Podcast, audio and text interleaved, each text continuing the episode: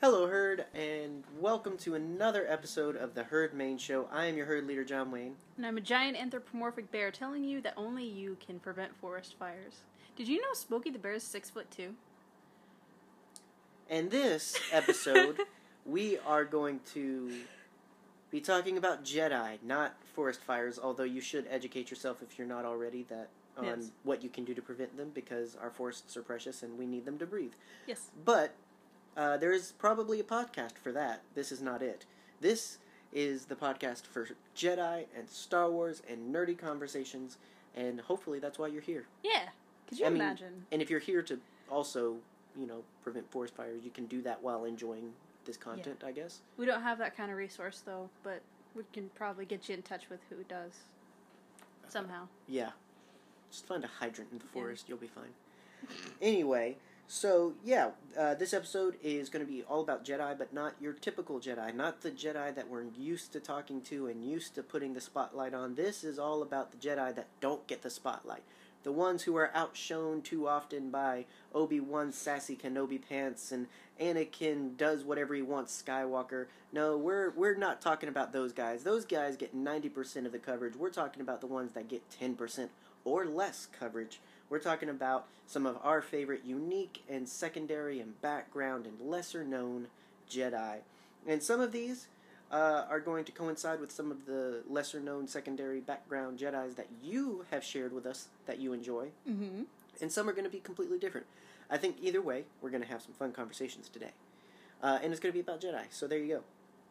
And if you're if you're a purveyor of the dark side, if you are a son or daughter of the shade, do not worry. There will be an episode all about Sith eventually. Uh, but we just watched a Clone Wars episode where Quinlan Vos showed up, and Quinlan is arguably one of our favorite lesser known Jedi. So we wanted to talk more about some of those. One of your because I'm not allowed. I'm not allowed to read Dark Disciple Well, yet. I mean, well, but you liked him and you want to know more. yes. and sadly you'll never know more. Well, Exactly. you'll know a little bit more. But trust me, based on what we're going to talk about about Quinlan Vos's legends, what he has in canon is is just a few pence of the Queen's coin uh, compared to the bank of riches in his legends lore. We were just watching a British YouTube cooking show called Sorted, and I think that got to you. I think I think you're just I think you're just jelly of all of my uh, awesome awesome jams. I don't I don't know. What what flavors? I'm eloquent. what flavors? I'm you got, John? eloquent. This is some eloquent jam. This is some of that blackberry jam. If you're making a peanut butter and jelly, what kind of jelly do you use? strawberry. Exactly. Like I, I know. I know. T- so here, here's a here's a way to bring this back. You're used to the grape jelly. Today we're giving you the strawberry jelly. Today we're giving you the blueberry jelly. And gosh darn it, today we're giving you the blackberry. Blackberry with Put away your grape. Put put away your grape jelly. All right. That that's that's that's basic. All right. We're not here Yeah. about this basic Jedi stuff. We're about the strawberry jam Jedi stuff, y'all. My aunt Imogene used to make the best preserves. Oh gosh, yes. Oh my! We still have the last. I. I went I went to family gatherings not for the family. No, I went for the preserves. yeah, yeah, and my my grandparents they still have the last couple jars that she made. yeah. Yeah. Oh man, put that stuff on some cornbread. Oh, Got some good happenings. Anyway, uh, Sorry. speaking of other good happenings, speaking of Star Wars nudes, nu- nudes. Kylo, it's just all exposed. I was gonna say Star Wars news spread lusciously and evenly over a biscuit of cornbread, uh, but now I've completely ruined. I've ruined cornbread. Yeah. It's Okay. not a biscuit. No, It's a biscuit to me. I mean, unless It's you just make straight it up like a muffin. Unless you make it like a muffin, then it's muffin of cornbread. okay, agree to disagree. Mr. Georgia anyway. I was trying to transition to the news. You ruined it. They do but things weird in whatever. Georgia, I guess. whatever. Uh, yeah. So we got some news. We do have some news. We this got has been some. it's been eventful on news these last Yeah. couple weeks. So we're gonna get through it as fast as we can. Try to. We actually Try didn't do to. too bad last week. Okay. Um, John, in a oopsie doodles gaming news. Well, not quite oopsie doodles. It was a that happened. A purposeful oopsie. Yeah. Um, apparently, a new game mode has been delayed from deploying this month to March instead. With the update, it was confirmed that there will be two new reinforcements. John, tell me what that means. So yeah, I've kind of just you know we go over the scripts together, and when it comes to gaming news, I've just stopped. I've I've I've put very simple points in there for the gaming Yeah. news. Because I have Um, no idea. So basically, there was a new. It's being nicknamed Titan game mode. Um, basically, it's a lot like the old school Battlefront Siege game mode, where you have to capture certain points, and it, it'll involve um, ship to ship uh, combat. Supposedly, not like ships fighting ships. It'll be like boarding ships kind of combat. Yes. Really big deal. Uh, for adding a lot of playability, whether you already like Battlefront or whether you're on the fence about it, it's a lot that's going to promise to be good gameplay. Um, and so, because it's so big and because it should be done right, uh, that's why they've decided to postpone it. And surprisingly, the fandom is pretty cool with it. Usually, this is when all kinds of war breaks out on the social medias, but thankfully, a lot of people have had the same opinion I have of we'd rather you do it right, so Yeah. if it takes another month, that's fine. Also, we didn't know about it. Well, you've kno- we've known about it. oh, I didn't know about it. If you play Battlefront regularly, you've known about it because they've been talking about this for past couple months. Um, well, the significant thing is we've known about the new game mode. We did not know, and it was revealed in the update um, detailing the postponement.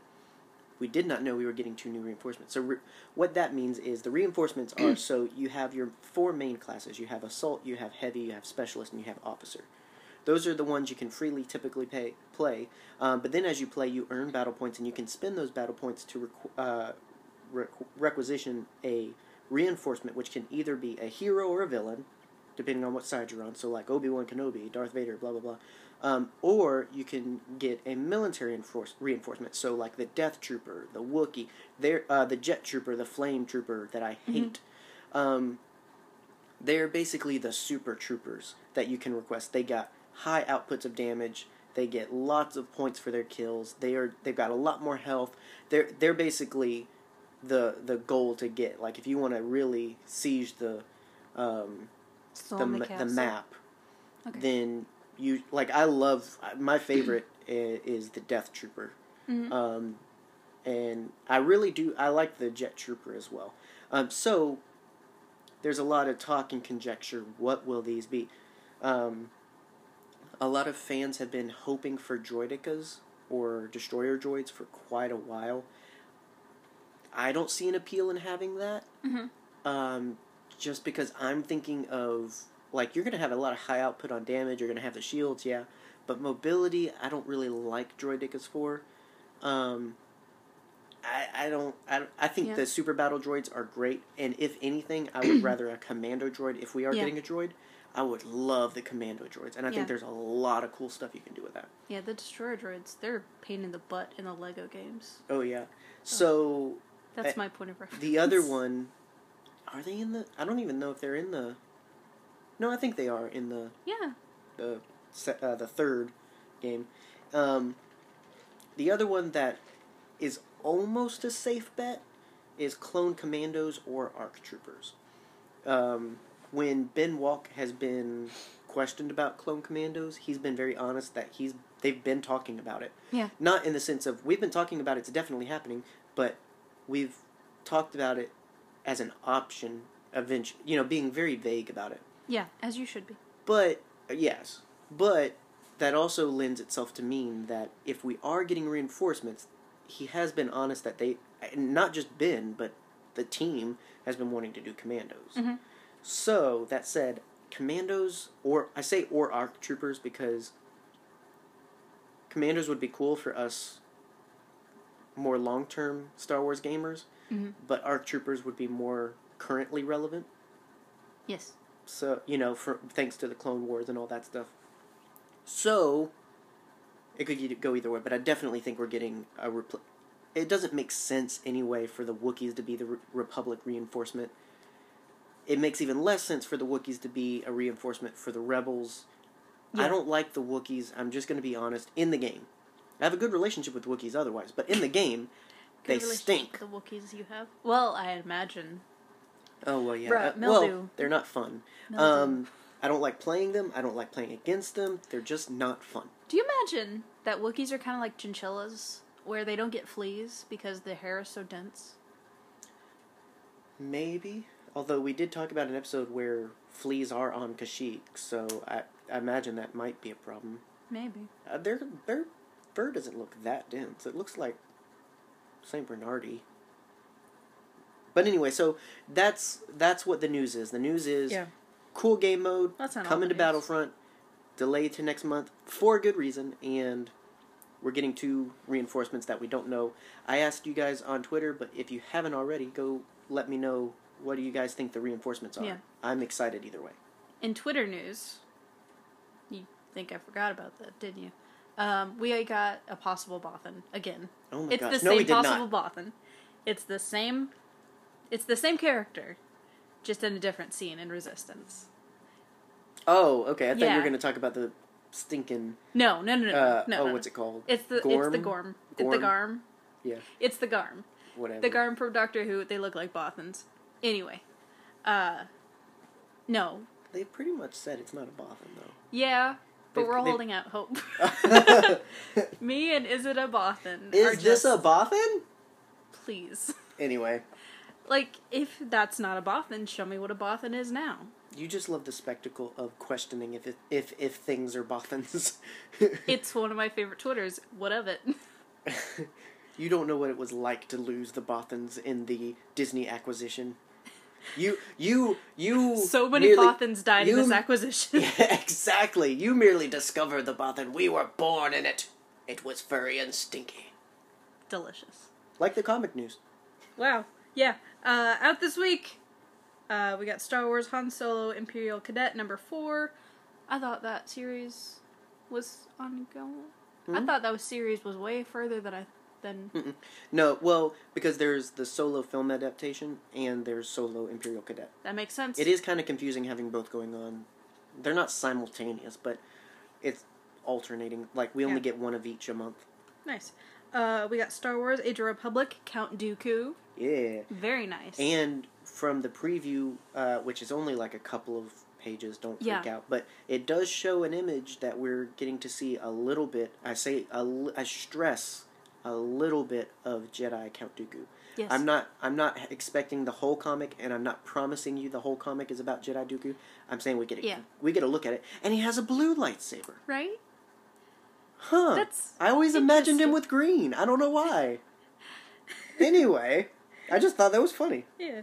Uh, we have a synopsis for Star Wars Vader Dark Visions number one out of five, out March 6th. Uh, the synopsis is Who is Darth Vader? He's your dad. Um, not my dad. That's- That's, a cell phone. Your dad is a cell phone. Um, That's what that thing on his chest does. Siri? I can't do the voices. Uh, he's been many things a Sith warrior, a commander, a destroyer. Darth Vader is, to many throughout the Galactic Empire, a symbol of fear and mysterious otherworldly power. But there are some who have seen the Dark Lord in a different light. There are many corners of the galaxy so dark and desperate that even Vader can be a knight in shining armor. The first i- the first issue of Star Wars limited series writer Dennis Hopeless, Cloak and Dagger, Dagger and Jean Grey sheds new light on the many sides of the galaxy's greatest villain. Dennis hopeless. Why are you so hopeless, Dennis? I'm sorry. Um. He wrote Jean Yeah. Grey, that's why. Oh. Yeah. Sorry. Um. I saw. So. Uh. One of the covers is just Darth Vader. But um, today I saw another cover. There's a. This is like uh, the Age of Republic. There's a butt ton of variants out there. Yeah. Um, I appreciate that. but this one has Vader kind of on a pedestal, and then you've got a whole bunch of um, some alien species. I think it's new, a new species, kind of below him, looking up at him. And I think the other comic cover that we've seen has Vader facing off some sort of Star Wars kaiju thing. Yes. So I think Vader, I think the Empire's trying to settle in, and the kaiju thing's causing trouble. So Vader comes in and kills it, and all the other people, because the kaiju is much worse than Vader, think Vader just saved us. I think this first issue is going to be a, a a, metaphor for how some parts of the galaxy accepted the Empire as a savior Yeah. compared to the Republic. Yeah, I mean, we don't get that very much in our usual Star Wars media. You have to kind of dig deep into books and such for that. Yeah, and you can kind of infer from some, like, you know, we welcomed the Empire because we thought it would be better, and it turned out to be worse. Mhm. Um, so to kind of see that, that'll be cool. Yeah. hmm I'm excited. I, I, you know, I mean, I will, I will gladly eat all the Darth Vader Star Wars stories Please don't eat at them. the same time as I say there's a lot of Darth Vader Star Wars stories. John, So you could get ink poisoning. I'm as I'm equal parts excited as I am also ready for a time when we don't have a Darth Vader series. yeah.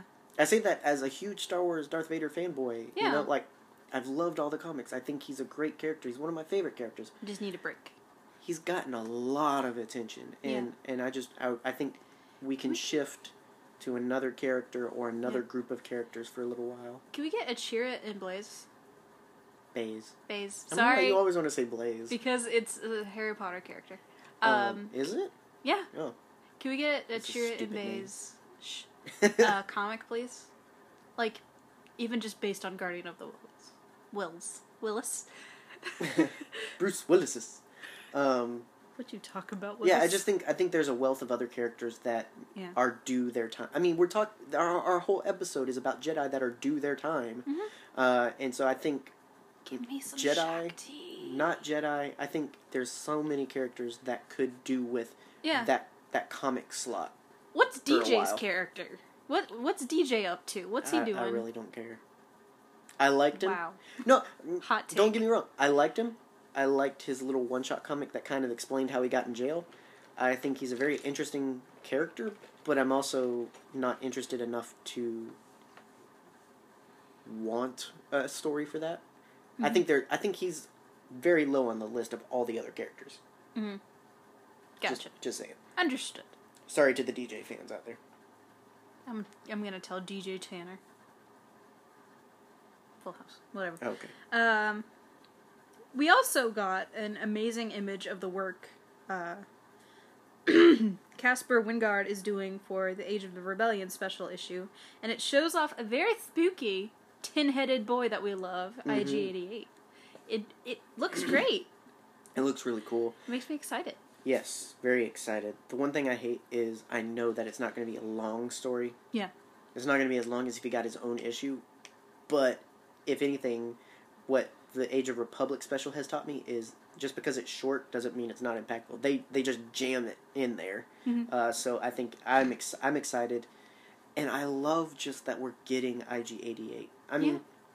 we've gotten a few other nice uh, resurgences of background characters or kind of question mark characters. Um, but of course, we Yeah. love IG88, so it's a little bit more special to see him get some more attention and, and whatnot. So it's really nice. It's really, really nice. You know what I want? Uh, I want to eat pizza like a normal person, but uh, also I want I want to see visually the story that we get in uh, Tales from the Bounty Hunter, IG88's origin stories. hmm I want to see that. It would be cool if they would do like a Star Wars Origins Yeah. um, series. I mean, it could. It doesn't have Yeah. to be ongoing. It could be five or ten. Yeah, because literally, go ahead. No, I was just gonna say, but just a series dedicated to telling where certain characters came from. Because I think I think about some, some characters, that's the most interesting thing. Yeah. We're not asking for their entire life's biogra- biography. Yeah. Just where did they come from? Why do they have the motivation they have? Sort of things, you know. Yeah. Um, literally in Legends, the first thing that IG88 does is kill one of his creators, and then kill the rest of his creators. Yeah. and then assimilate his consciousness into the other droids. Mm-hmm. It's, It's a really amazing. it's a really cool story. Um, I don't know if we'd get that same that that full story, just because I don't think they're going with the shared sentience Mhm. uh, idea. I think he is his own droid.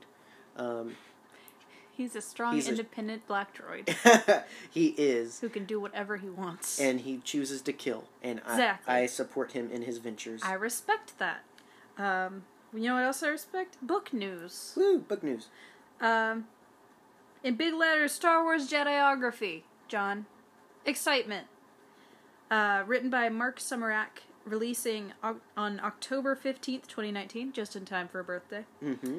Uh, for an Amazon pre it's you can pre-order it on Amazon right now You can You're do just that. so excited. if you want to. By the way, uh, Marc Sumerak actually uh, is the same guy that did the droidography. yeah, so it's gonna be a good one. It sounds like it's going to be. A...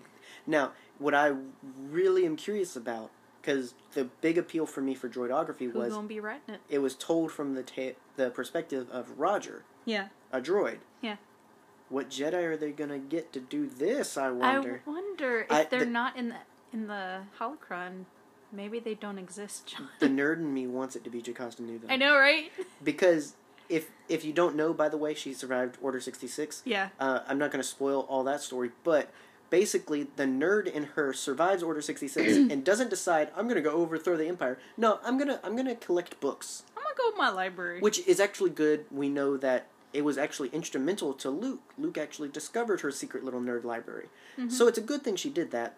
But uh, it would it would make sense to her character to kind of be the cartographer of Jedi. Uh, that would be really cool. Cartographers are maps. It's a map of people. Good save. Good job, John. yeah. Cart-. Uh, biographer is the word you were probably looking for. Whatever. Um, so the synopsis is Star Wars Jediography is the ultimate in universe guide to the world of the Jedi, transporting young readers to a galaxy far, far away through interactive features, fasc- fascinating facts, captivating insights as well.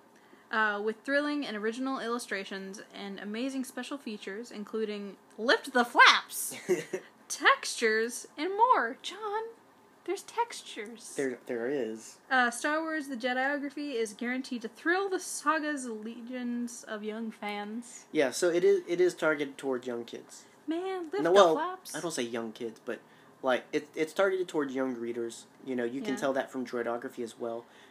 I mean, it- we gonna read it. Well, it. I I love droidography. Yeah. I think, you know, I praise droidography and Scum and Villainy for being two books that are basically resource books Yeah. told in a totally different way. So you're not just information, information, infor- you know, it feels like a story. And, you know, as it says, it's in universe. Mhm. Like, Ro- this is actually Roger's diary and, um, you know, uh, put together of droids. This is Yeah. going to be some Jedi's put together. Are you okay? What if it's from the perspective of the Inquisitors? That would be neat. What if this is a hunting guide? That would be neat. Ooh, interesting. What if it had like underneath or over the pictures of each Jedi, like terminated, like in this in the Incredibles? wanted. Yeah, That would be cool. that'd be very cool. Oh man, if they're not doing that, they should do that. hey, hey, Jocasta knew. You, you Jocasta should knew to do that. That was a dumb joke, and I apologize to my friends and family. I am so sorry. We're Um, used to it. Yeah, that's right, because you are my friend and family.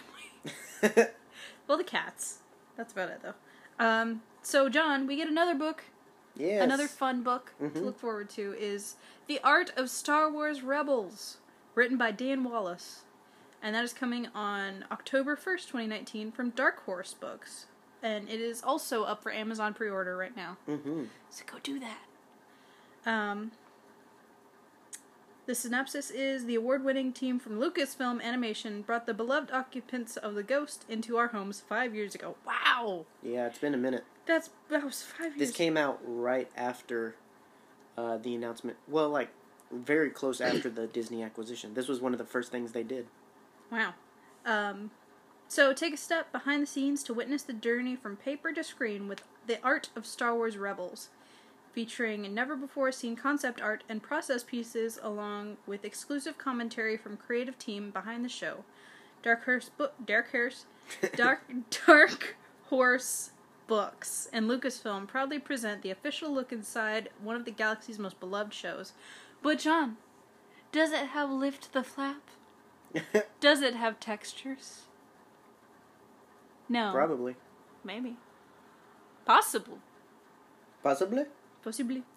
Oh, this is gonna be one of those Scholastic uh, young readers books. Mm-hmm. Well, it's Dark Horse, but you know what I mean. Like you can get it at the uh, the what's it called, the Scholastic Fair. Mm-hmm. You remember those? Yeah. Those were fun. Those were fun. hmm Why don't they have those for adults? Oh, they're called bookstores. Yep, it's called Barnes and Noble. Or Books a Million if you look in a, live in a lucky place. Yeah. By the way, the people at Barnes and Noble in Augusta know us by name. Mm-hmm. That's that says a lot about how often we go there. We like books. We do like books. Um, any comments on that one? Mm. Okay. Uh, so moving on to film, film, Finn. film and trivia news. Uh, HBO executive Casey Bloys, Bloys, did I get that Mhm. right? Uh, spoke recently with TV Line about the development delay on the Benioff and Weiss produced series Confederate. This is interesting to Star Wars fans because he said a big reason is that the project has been delayed had a lot to do with Benioff and Weiss working on a trilogy of films for Star Wars. Interesting. Uh, up until now, it had been referred to as a series, which could mean anything, but it seems we now we now know that it will be a trilogy in which they will begin writing and producing after the wrap of the Game of Thrones in April. So sadly, probably too late Yeah. for anything at Celebration. I took no breaths during that. Um, which it's no surprise. I mean, we knew they were working on Game of Thrones first. yeah. I wasn't expecting like trailers or full, like I wasn't expecting much, but I was hoping we could get some idea. But it doesn't sound like they've even started. I think obviously they pitched something. They had to Yeah. to get the jobs. I'm sure. Yeah. But I don't think it's much more than maybe a paragraph of stuff. It's not. It's not enough to reveal at this point. It's not refined, um, but it could mean that this time next year we're hearing more about it. Yeah. Pro- I mean, it depends on how long they take to do their writing process. I don't know. I would. I would think they wouldn't do anything around the episode nine to distract from it. Yeah. You know, but Ooh. We're gonna get some good stuff at Celebration this year. Oh yeah, so much. Um, so yeah, so it's nice to know it's a trilogy. Uh, it was always kind of ambiguous. What's a what's a series? How do you define a series? It's fitting. It should it it it, it should have been expected. It's a trilogy. You Yeah. know, Star Wars is done in trilogies, stanzas and whatnot. So Yeah. yeah, but it's pretty cool. I I I am I'm dying to know what they're working on, what Rian Johnson's working on. I'm just I'm really chomping at the bit to know what else we're get what we're getting after nine and whatnot. Yeah. You know, You're turning into the chatterer. From... only only one of them can go to the Old Republic, right? Like I mean, Mm. we can't have two trilogies about the Old Republic, unless we get Old and Older Republic. It's like the Septuagint, John. There's a lot that we don't know about that series or about that time. Yeah, but still, I feel How like you it, like that deep-seated Bible reference? I feel like it would be a lot of.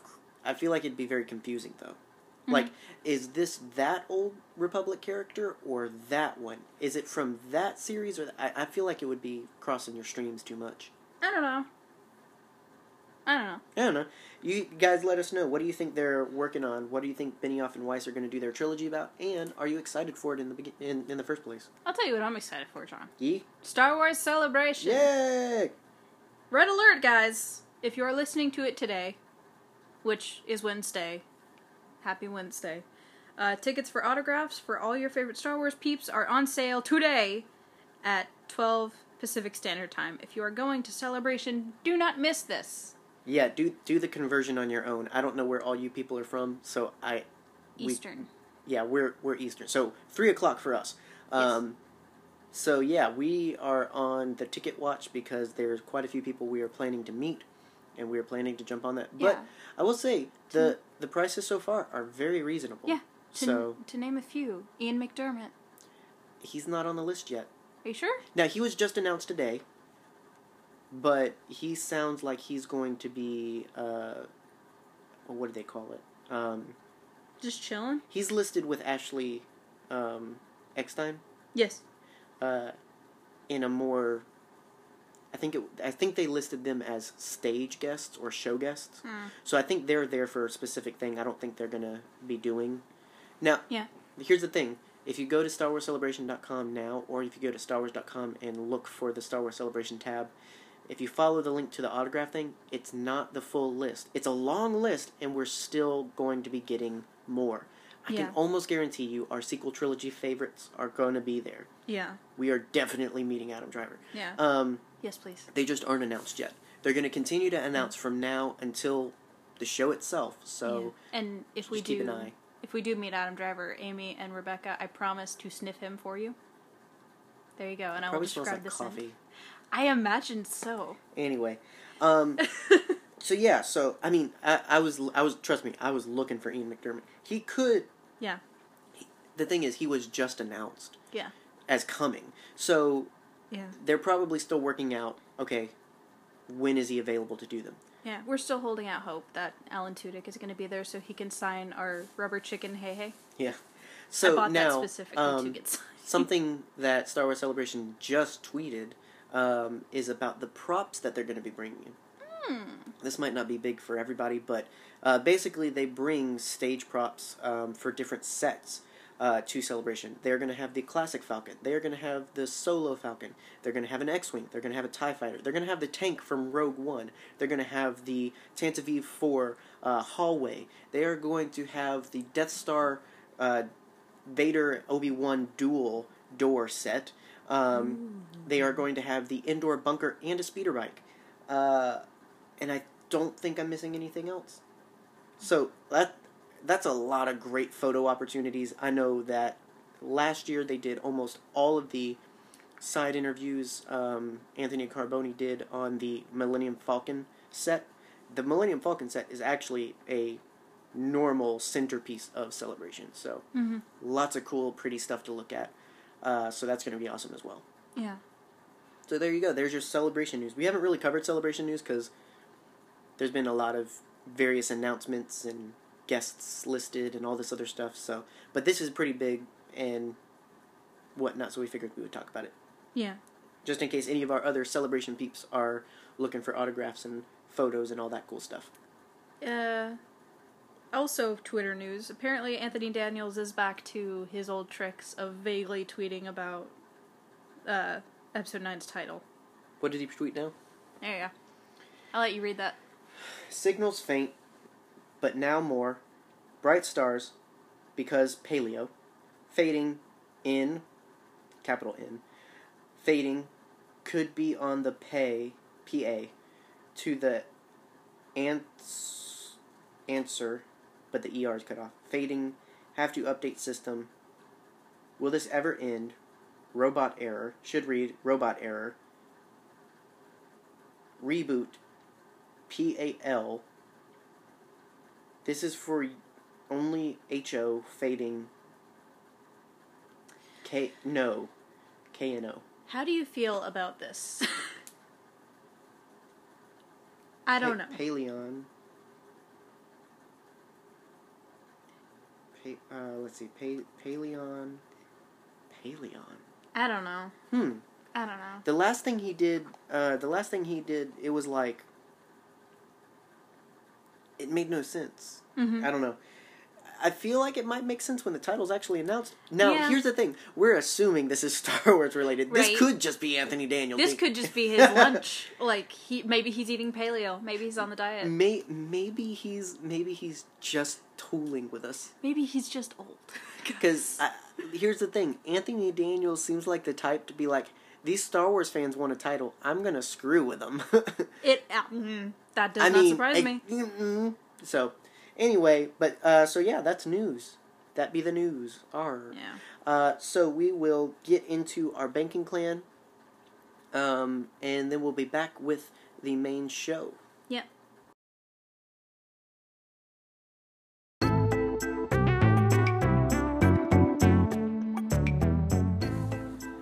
Guys, so as usual, we're gonna throw some Amazon goodies at you, and hopefully something sticks. Hopefully something stands out to you, and you decide to go grab it. Because when you do grab it, you're supporting the show, and of course, I mean, you're supporting Amazon as well, and you're supporting yourself with some cool Star Wars stuff. Um, in the links uh, to this description, uh, in the description, I don't know what my words are right now. In the description of this episode, there are links. There are links to the great Amazon deals, so that way, if something we recommend to you doesn't work for you, you can go find your own deal. Uh, there is a link for Audible. You can get Audible free for a month and get your first two books for free. You can get an Amazon Prime 30 day free trial. Uh, and specifically today, what we're going to recommend to you, because we're talking about Jedi and we're talking about uh, some of the lesser known Jedi, I thought we would recommend a book that I enjoy um, called The Jedi Path. The Jedi Path is basically, um, it's a lot like the Jediography or the Droidography books, where it's written from the perspective of someone journaling about the Jedi Order. This is where you can learn all kinds of lore bits about what are the different saber forms, what are what does this robe represent, and what does that represent. And if you've ever wondered and had questions about how the Jedi works, the Jedi Path is a great book for that. And the best part is it's very all age friendly. So uh, if you're going to buy it for one of your younglings, uh, then you can do that. If you're going to buy it for yourself, you can do that, and you can enjoy them both. If you want a little bit more playability to it, though, there is a deluxe edition, which just isn't the book, but it also comes with a couple of little props and a little extra uh, gizmos, and it's all put into this lovely little electronic light up carrying case. It's a really cool thing. You press a button, it opens up. It's all dramatic and cool and awesome. And inside is the same great book. So there's a link in the description of this episode for the standard edition and the deluxe edition. And like I said, there's other links there for Audible, Prime, and all kinds of other deals. So if you don't like the Jedi's Path and you want to check out something else that's awesome to pick up, then click the link below. Check it all out. Thank you guys for always being patient with our ads. We appreciate that you listen to them and, and we appreciate when you do check them out. Hopefully, something today will stick for you. All right, back to the show. And we're back. Well, we didn't go anywhere, but you were transported. Transported into a, a world of apps and Amazon and various things you can do to support the show. Uh, so hopefully you're taking advantage of those things. But we've been here the whole time, and we've been waiting on you because we're going to talk about Jedi. yeah, yeah. Yes. So yeah, like I mentioned in the beginning, we just recently watched on our Clone Wars rewatch uh, the Hunt for Zero episode that features Quinlan Vos. You liked Quinlan Vos. Mhm. I already liked Quinlan Vos, uh, and you, much like me, were. I mean, you were pretty quick to be like, okay, when's he show up next? Yeah. And it, it, it was funny to watch the joy leave your face when I said he doesn't. Yeah. I mean, technically, he yeah. Again, technically, he does. We recommended the Dark Disciple book because he, that's the only other place in canon he shows up. Um, but that pales in comparison to his Legends story, and it pales in comparison in general to a lot of the Jedi who are kind of unsung. They're kind of secondary to the main cast. If they're not Obi Wan, Anakin, Ahsoka, Yoda, Mace, I mean, if or even Plo Koon, even Plo Koon actually. Um, recently, I wouldn't have said that, but the Clone Wars has thankfully brought him into the limelight. Mhm. But prior to the Clone Wars, Plo wasn't a very household name Jedi. Like you know, Yeah. it was all about who's your favorite Jedi, Luke Skywalker, or you know, I mean, even even if you expand past the films, you know, oh Kyle Katarn and oh Revan and Bastila Shan, you know, Why'd you say that so like? I, I'm pretending I'm a child. I, Oh. it's the childish of Is that you know. how you sounded when you were a child?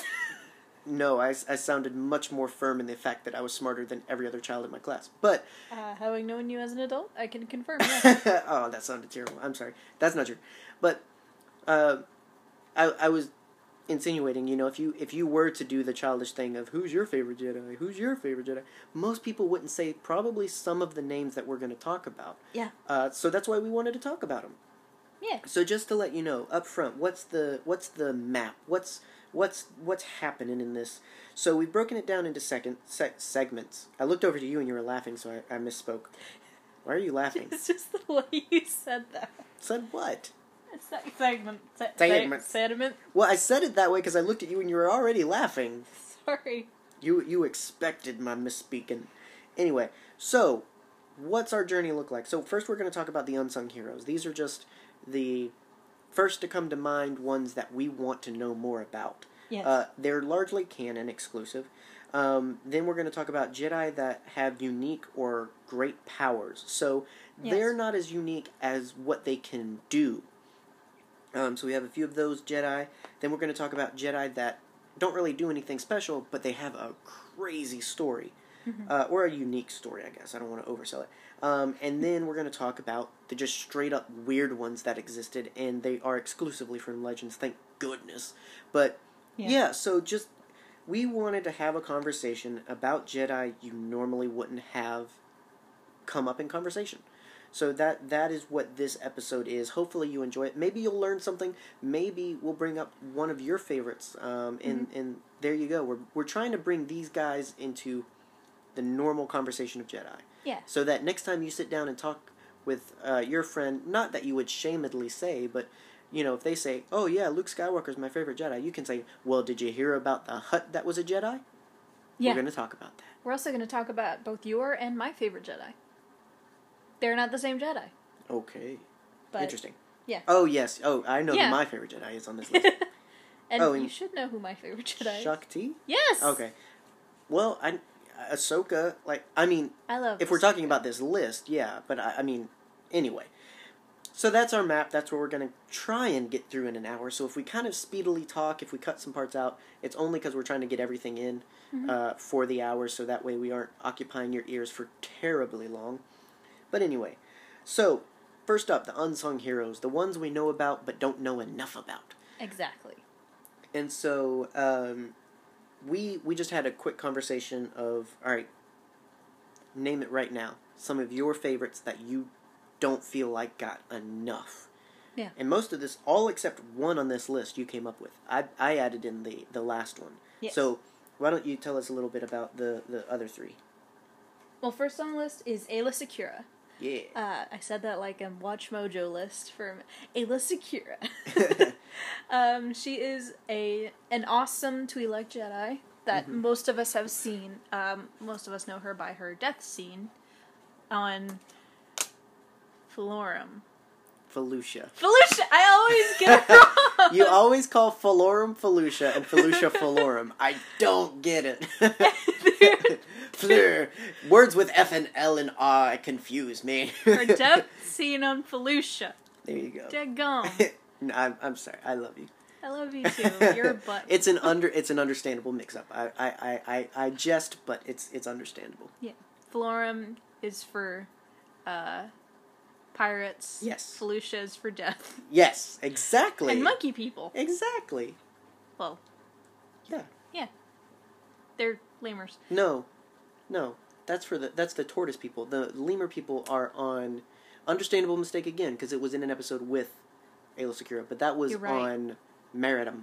Maridun. Mad at them. If you could change your feet, what size would you pick? That, anyway, That's the most told joke of all of nerd. back to Aayla Secura. Anyway, um, I love Aayla Secura hmm because, like, we've had the conversation so many times. You know, she is a an awesome female Jedi from a species that is often sexualized in the Republic, hmm and she does not let that get her. hmm She just does her own thing, and I just I love her, and I hope for the best for her, even though I know, you know, she's gonna die on Florrum. Yeah, but that's but, Lucia. but that still leaves a large realm of storytelling. yeah. like, Everything prior to that is still doable. how did she come to the Jedi? Well, probably as a child, but what did her parents think? Number one. What? Ooh, I, well, I just thought, what if she came through this sex, you know, the, the. Twi'lek trafficking? Yeah. Oh, Oh, no. She could really. Now, here's the thing. I'm not wishing a terrible story. I'm not Yeah. wishing what is for some a very real and tragic story Yeah. on a character. But I'm saying that that would create a lot of conversation on a needed area. Yeah. And I think she represents a lot of what can be turned into empowerment and proper female representation in general. Yeah. And that's what makes her so interesting. Yeah. I really want to know more in canon about her being the Padawan to Quinlan Vos. Yes. Because That that, be has amazing. always been the most interesting. Yeah. The fact that they trusted him to be a master. We're gonna we're gonna talk about Quinlan, but he it's kind of like Anakin. It's kind Yeah. of like so you have a problem with him, and then you let him shape a young mind. It's like hold. It's like letting the Wolfman hold your baby. Right? It's like this is probably dangerous, but it should be fun. Setting a toddler next to a wood chipper would probably be safer. Also, well, I mean, I guess it worked out. He was he's about the same age. He in Legends he came up training with Obi Wan, so he's about Mhm. the same age as Obi Wan. But Obi Wan also had, but arguably Obi Wan was a little too young to have a Padawan as well. But Mhm. whatever. Yes. But yes, I agree. Aayla Secura. Um, and now we did watch, and this is important for Ayla, but more important for our next one. We watched the 2003 series first, so Yes. this unfairly set up your expectations. I think Yes. Because you got to see them treated well. Yeah. Uh, Um, okay, let me let me rephrase that. You got to see them focused on. Yes. I'm not I'm not trying to insinuate that the Clone Wars and Dave Filoni and all that unfairly treated or purposefully, Mhm. you know, treated Shock Shaak Ti as a second. I'm Yes. I'm I'm We're just saying they they used her for a specific purpose. Yeah.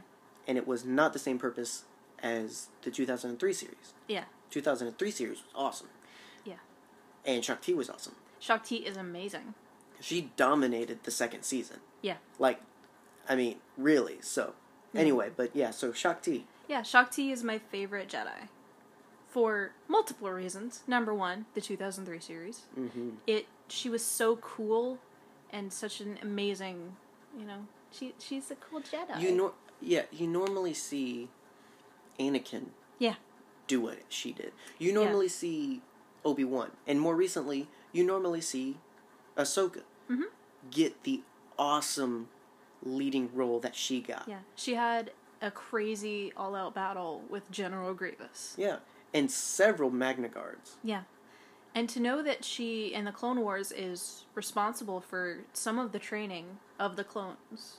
Mm-hmm. That is very cool to me as well. Oh yeah, if if some of her physical combat abilities came up in her canon story, that would be awesome to know that Mhm. she's helping mold the physical abilities of the clones. Yeah. Like, no, And this is this is how you open a can of of whoop butt.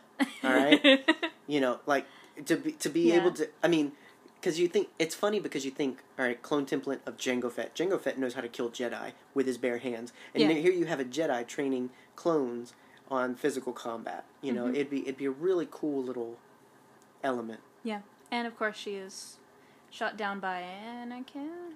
Well, she's not shot down. She's yeah stabbed in the back. Oh, right, right, right. To be I fair, was her- thinking of something else. To be fair, her canon death is uh, rather silly too because she's Yeah. meditating and Anakin just sneaks up on her and stabs her. Yeah. Meanwhile, in the 2003 series, she is killed.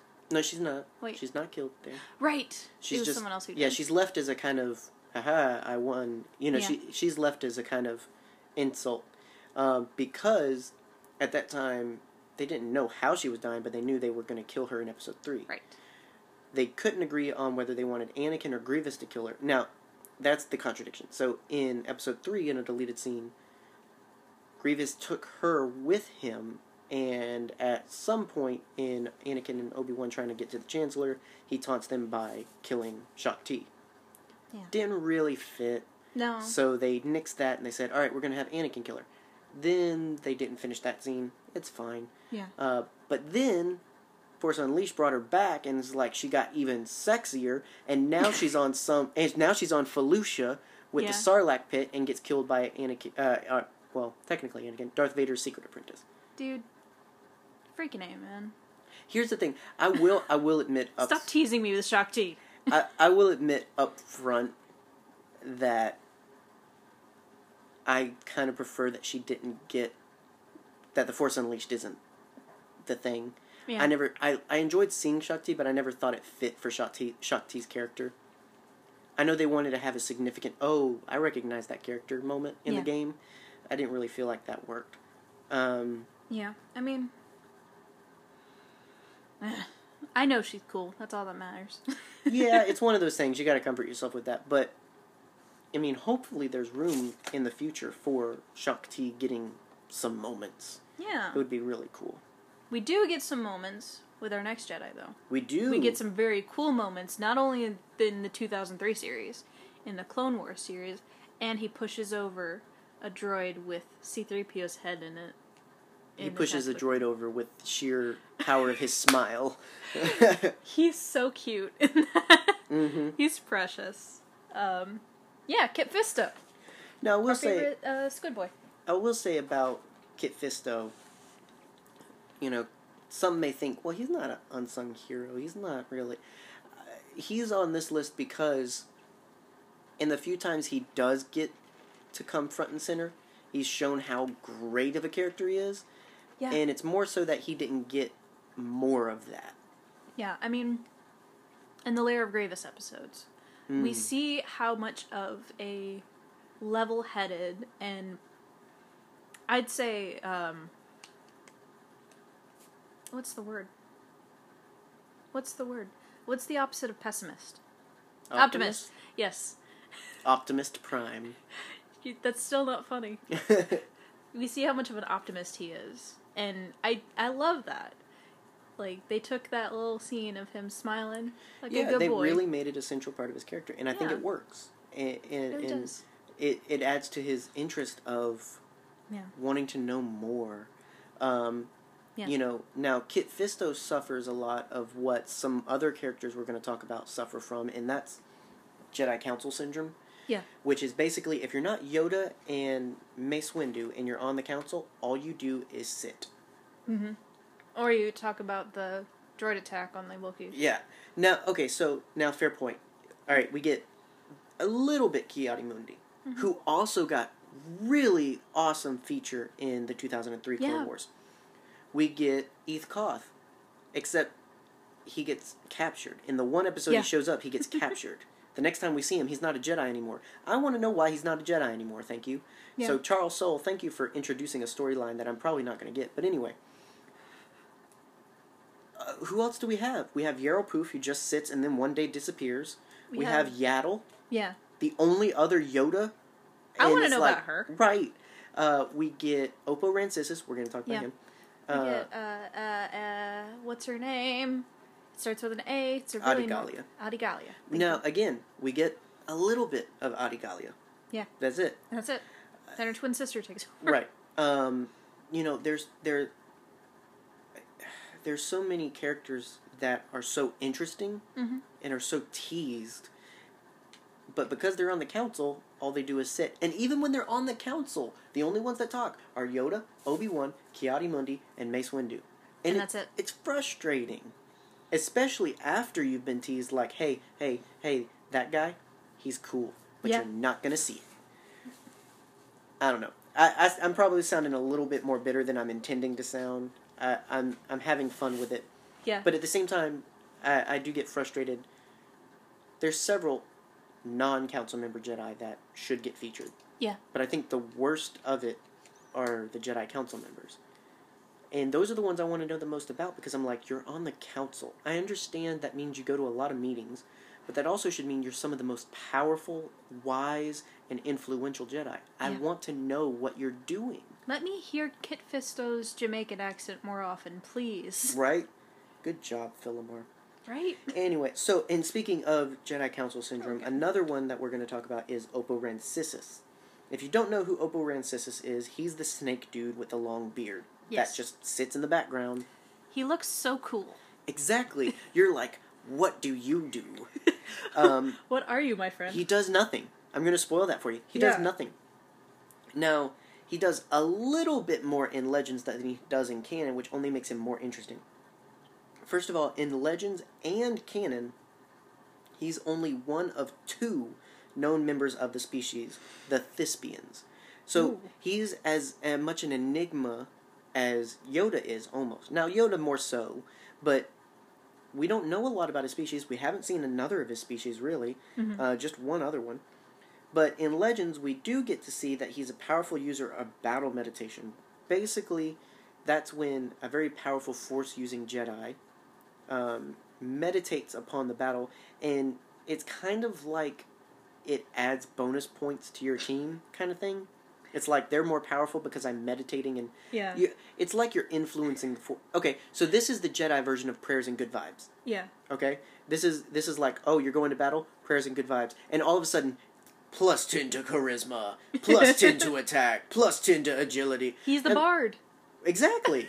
so it sounds silly, but it's it, it, it does make sense. If you Yeah. can influence the force around a person, it makes them luckier. It makes them more skilled. It makes them more focused. Hey, gang, guess what? There's a character in Twilight that does that. Of course there is. Don't So, judge me. I've read the books when I was 14. um, so battle meditation was huge in Legends. Thankfully, it's a lot more played down in canon. Uh, but so we see he's a good user of battle meditation and also an extremely agile and skilled duelist. In Legends Clone War comics, he's killed during the Battle of Saleucami by Dark Acolyte Sora Bulq. But in canon, we know that he survived Order 66 Yay! which just made him way more interesting because he's a character that has nothing about him and he's now survived Order 66. That leaves so many possibilities for him. Yeah. That makes it really interesting. He all of a meditated before and after. Right. Um, so, yeah, Oppo Rancisis is really interesting. You look at him and you're like, I want to know more. Yeah. Also, Saleucami, sick planet to die on. Die. Yeah, Stass Allie thought so. Anyway, um, so in before we move on, I wanted to stop and discuss. Do you think it's a negative trait to want everyone to have their own story and have it told? And is that too much? No. I don't think it. I don't think it's bad to look. We live in a galaxy far, far away where everyone gets an action figure. I am freaking pumped by that because I love really obscure things. Mhm. and so, I don't think it's a bad thing to want people want characters to have their story told, because if that wasn't an ideology, like we wouldn't have the story of uh, Doctor Evazan. We wouldn't have the story about uh, IG88. Mhm. He wouldn't be my favorite character. Mhm. Uh, we wouldn't have, uh, from a certain point of view, Mhm. that whole book. Yeah.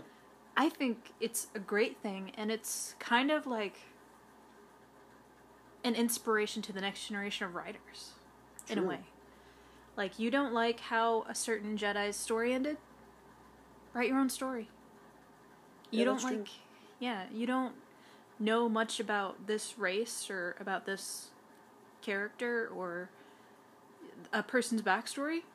Write it yourself. hmm That's how people come to work at uh, Lucasfilms. Well, I was going to say, I mean, we typically think of that in the people that are employed to write those stories, but Yeah. you can also have fun with it. yeah. I, I mean, that's an aspect I haven't thought of.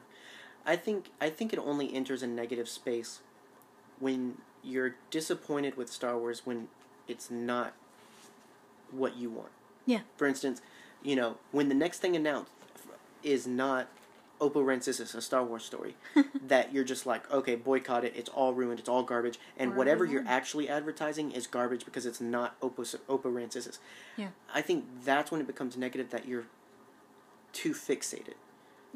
But I absolutely agree that it's a positive because, I mean, it's why we have great writers like Mm-hmm. Cavan Scott and Delilah Dawson and Michael Moreci who are telling stories about these lesser known characters. Uh, Yeah. Telling stories about these characters we didn't know had a story or had one and was left ambiguous and such. So, Mm-hmm. yeah, absolutely. Yeah, we wouldn't have stories, we wouldn't have legends without writers. And at the end of the day, it's a great lesson in the fact that face face up, guys. Star Wars characters have stories. Even the littlest guy, the biggest guy, all of them have stories, just like people. All people have stories. Yep. And while your story is not someone else's story, and while you may not necessarily be interested in everybody's stories, the fact is that we have to recognize that our story isn't the only story. Yes. Obi Wan's story is not the only story. Qui Gon's story is not the only story. There's other great characters to explore. Be Yeah. open minded to that. You are- Anyway, You are not the main character in Earth. exactly. Um, so, on to Jedi with unique and great powers, and I'm going to try and move quick. I don't, I don't want us to miss anything in this. I think there's a lot that we can talk about, but I also don't want to miss anything. But Yeah. we'll see. So, in this one, I wanted to me- mention, I could have mentioned Saesee Tiin in the last list, but I think one of the main reasons that he's most intriguing isn't just his appearance or that he's on the Jedi Council. I think it's because of understanding his species makes him very interesting. Mhm. So Master Saesee Tiin uh, had natural telepathic powers that were superior to most other Jedi because his race was already telepathic. He was an ace starfighter pilot. In Legends, we even see that he can um, naturally tell. uh, blah, blah, blah. In Legends, we can even see that he can pilot his starfighter through hyperspace through the use of telepathy. hmm So a lot of people have found it interesting in the recent Age of Republic Qui Gon Jinn comic. He does that. He uses the Force to navigate, which is dangerous, but shows a great connection with the Force. So Saesee Tiin could do that on the regular.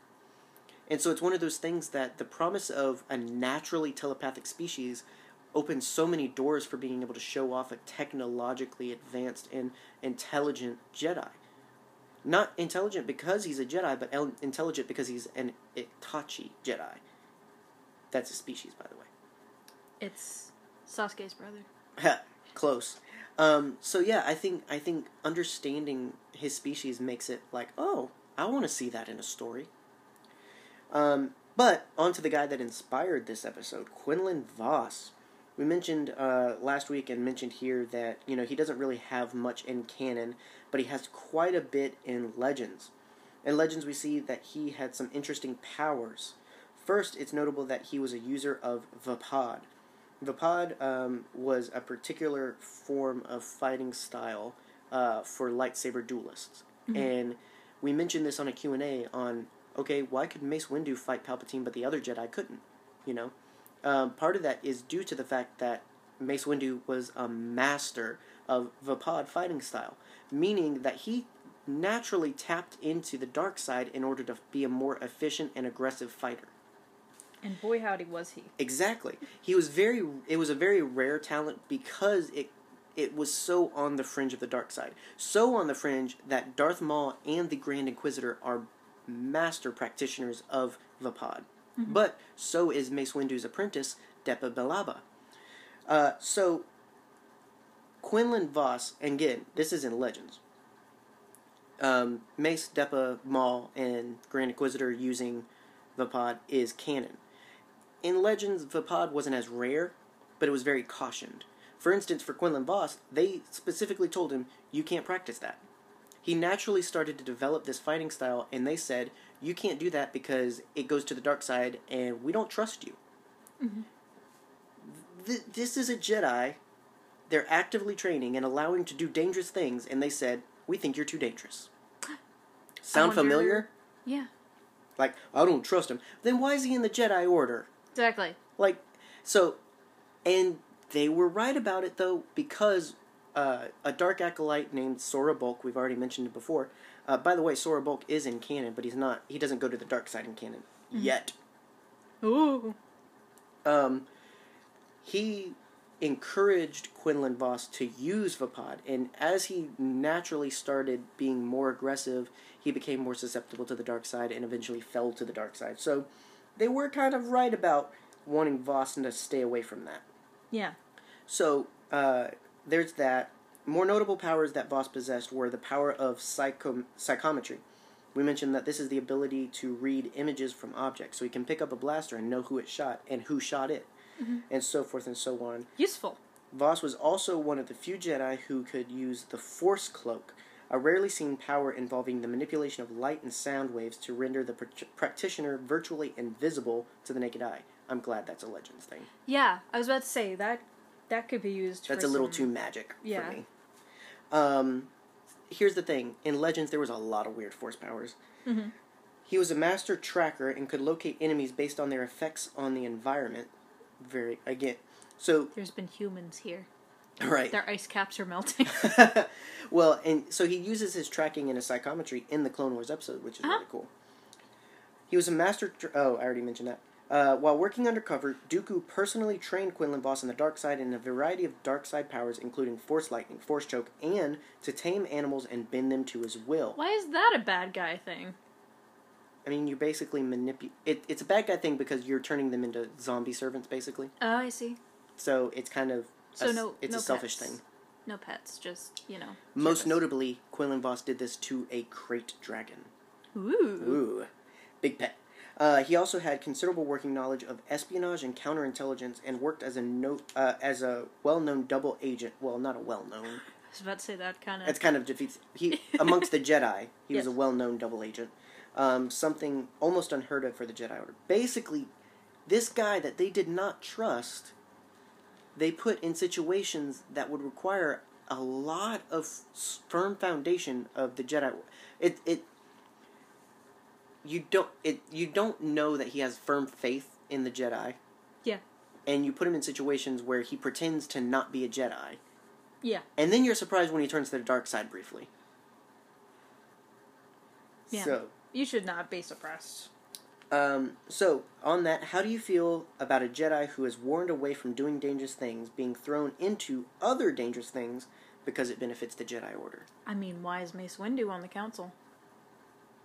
I mean, he is he. I mean, he he is a BAMF. Yes, he is. Uh, That's, but it more says importantly, on his wallet. he's wise. He is powerful.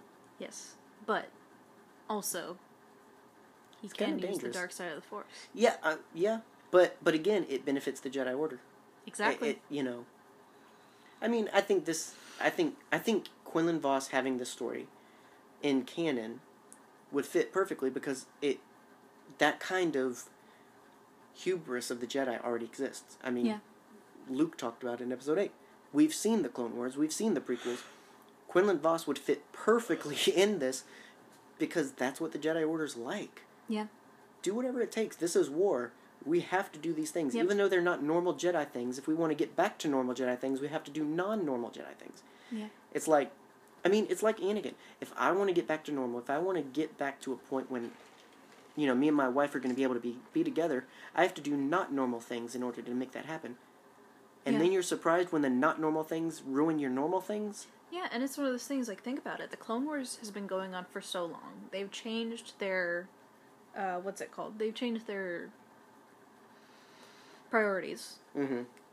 so much in the last years. Mm-hmm. How are they expecting to get back to normal Jedi things after that? Right. I mean, when the war's over, are they just going to be like, I mean, who they're they going to put in charge of the clones then? Exactly. They're probably just going to kill off all the clones. it's one of those things where it's like if they had thought about the outcomes down the road, we would have had a very different Clone War. Yep. You know, if they had thought, well, yeah, we could help you in this war right now, but this is probably going to be a long effort. And while we're peacekeepers, we're not. I mean, Qui Gon says it in the beginning. He's like, "I'm I'm a peacekeeper. I can't fight a war for you." Yeah. How quickly that changes. Yeah, I mean, look at Not Look- for Qui Gon, but for the Jedi. yeah, look at what Obi Wan and Qui uh, Gon were sent to do in the Phantom Menace. They were sent to be negotiating on behalf of the Republic. Right. It's not really a third party thing. Mhm. In a third party situation, the Republic would have gone to negotiate with them, and the Jedi would have been there to be able to be like, hey, whoa, sounds like the Republic's benefiting from this more than the Trade Federation or the Naboo. I think we need to work on a more wholly acceptable uh, Yeah. outcome. Like That's the- that's third party. That's union representative right there. Yeah. Man. Jedi are screwed up. Yeah, it. I mean, the Jedi, church and state shouldn't have mingled in the first place. That's basically a big part of it. Is that that's why they don't mingle is because all of a sudden the church becomes indistinguishable from the state, and then is it being enforced because it's the church? Is it being enforced because it's the state? And it just it they don't mix. that, They don't go together. yeah, it's not like that happens in real life, John. I mean, you don't want the state to be able to determine your church the same way that you. There's certain things that the, the state should not be able to determine, and there's certain things that the church shouldn't be able to determine. Yep. Neither are the whole. They have certain leverage over certain things, and that's it. Mhm. And and and I think that the Jedi mingling with the Republic. The the Repu- you know this is why please, if you haven't already and you love comics, or if you reasonably like comics, read The Age of Republic Qui Gon Jinn. This is the issue Qui Gon Jinn brings up with Yoda. He outright confronts and says, like, we're indistinguishable from the Republic. Mhm. To, to if I go on the street and say I'm a Jedi and ask someone what I do, they're going to say I'm a warrior for the Republic. They're going to say I work for the Republic. Mm-hmm. That's not okay that they can't tell us apart. Yep. That, that's Qui Gon right there. That's what I love about Qui Gon. So, but Quinlan Vos is an is an unfortunate casualty of the Jedi hubris. Yeah. In Legends, and maybe in canon as well, he suffers because of the way the Jedi are. Yeah. During that period. I mean, even in the episode, we see how kind of dismissive he is of Obi Wan. Right. Well, it's like, it. Well, in Obi Wan, dismissive of him even. Yeah. Where it's like, I can't believe they put me with this guy. Like, I mean, yeah, he's good at tracking and all that stuff, but he doesn't follow the rules. You know, because he's a bit more loose. Now, yeah, that can be a bad thing. It can be a bad thing to not be as rigid as Obi Wan Kenobi, but it can also be a bad thing to be as rigid as Obi Wan Kenobi. Mhm. I mean, it's something that goes both ways. It's Yeah. it's it's a difficult thing. Yeah. Um. Anyway, so now going on to we've got a bit more to get through. So we're now on to the Jedi with unique stories. So now here's the thing: Quinlan Vos, Sasitin, they are not the only ones with unique and crazy force powers. Uh, but again, we don't have forever to talk about it, or otherwise we would. Yeah. Uh, but those are ones we wanted to mention. So again, if you know somebody, a Jedi, Legends or canon, with a weird force power, let us know on Twitter and Facebook. Now for the unique stories. I'm gonna get excited because all of these are some of my favorites. I know. Okay, so have you ever heard of a Tusken Raider Jedi? I have because you've told me about it. Oh, okay, yeah, you, you have. but pretend you haven't. No, I'm just kidding. Okay. So technically, he's a Tusken Raider. What? Te- technically, A Tusken Raider Jedi? yeah. My house? Okay, you can stop now. Uh, forewarning: all legends. Yes. It's all legends. But if you're like me and you fall in love with it, those stories still exist and you can still enjoy them apart from canon. Because I do. Anyway, so Sharad Hett was trained by master and council member Eeth Koth. Hmm. There's that name coming back. He grew uh, to have doubts about the order, and after the death of his parents as a Jedi Knight, he felt that he couldn't devote himself to something he couldn't believe in anymore. So he left, and eventually went to Tatooine and became the leader of a Tusken village for 18 years. So he himself was not a Tusken Raider by, biolo- by biological standpoint, Yes. but by cultural. He was adopted into the Tusken village. Um, he began to lead the people against the corruption of the Hutts, which drew the attention of the Hutt Council and the Jedi Council. Ki-Adi-Mundi was uh, sent to bring Hett back to the Order to stop the conflict, but Hett knew that if the conflict would only get worse without him. At the same time, the Hutt sent assassin Aurra Sing after Hett, and she was successful in killing the Tusken leader. Because remember, in Legends, she was a Jedi killer, not just a bounty hunter. Yeah. Ki-Adi-Mundi and A'Sharad Hett, the son of Sharad Hett, uh, fought off Sing, and then the Hutt's, uh, then Hett's son decided to join the order and took up his father's lightsaber. So there's Sharad Hett. Yeah. A'Sharad Hett gets way more interesting. So first of all, I mean, just hearing, wait, Tusken Raider Jedi, already, Christmas lights going off. I want to know more. He's got a great story, and I'm I'm even only giving the blow by blows. You, I mean, reading the actual content of that story, awesome. Some of my favorite Star Wars storytelling. Yeah. It gets even better with his son. A'Sharad was trained by Ki-Adi and was instrumental in the Clone Wars. A'Sharad managed to survive the Clone Wars and Order 66 and was one of the remaining Jedi afterwards. He eventually made his way back to the world of Tatooine where he vowed to wage a private war against the Empire. This was when he stumbled across his former Jedi comrade Obi-Wan Kenobi. After he was defeated by Kenobi in a lightsaber duel, he was exiled from Tatooine and later became a bounty hunter. During one of his missions, he found himself on Korriban, where he trained as a Sith. This is legends wise Sith homeworld, Sith Prime kind of thing. Yeah. Hett fell to the dark side and was later captured by the Yuuzhan Vong. So, alright, already imagine what this guy's going through. Battle hardened, Yeah. very aggressive, very ha- has some misgivings about the Jedi Order, loses the Jedi Order. He does find out Darth Vader destroyed the Jedi and that he was Anakin Skywalker. And then he comes to Sith Prime and gets trained in the dark side. Mm-hmm. Going through a lot of stuff. And then he's captured by the Yuuzhan Vong, Star Wars space zombies. Uh, and he's taken to the af- unknown regions, and after being taught by the fallen Jedi Vergere, Vergere? um, Vergere, by the way, should set off some legends bells for some of my other Star Wars readers because Yeah. she also had a hand in trading Darth Caedus, aka Jacen Solo. Ooh. Asherad proclaimed himself eventually as Dreadlord and Dark Lord of the Sith, creating the rule of one and taking the name Darth Krayt. He led a Sith army of acolytes who had a thing for Maul's tattoos and managed to die twice and overall just be a really bad dude and even fought Skywalker's ancestor, or not uh, descendant, over 120 years after Order 66. Wow. Sick dude. He also had an eye replaced by a Yuuzhan Vong monster. Like they, they were like, "Hey, you're not cool enough. We need to take out your eye and give you a monster eye." That'll do it. He's legit. what did he one- look like under his turban stuff? Um, he looked like a very normal dude, but he had some uh, uh, black tattoo markings. So he had like almost like cat whiskers, but then he also had the same tattoo on his forehead and on his chin. Yeah. It was very tribal tattoo. Um, all of his acolytes, though, looked like Darth Maul, but they were. It was so cool because they were of various species. You had a Twi'lek that looked like Darth Maul, Darth Talon. Mm. Um, you I think I've seen that one. yeah, you had a Mas- species. Sorry, it's not on the top of my head. Uh, uh, Darth. Oh, it was Wylock. Wa- Rylock. Darth Rylock. That was uh, his number two guy. So basically, imagine Mas Amedda but looking like Darth Maul.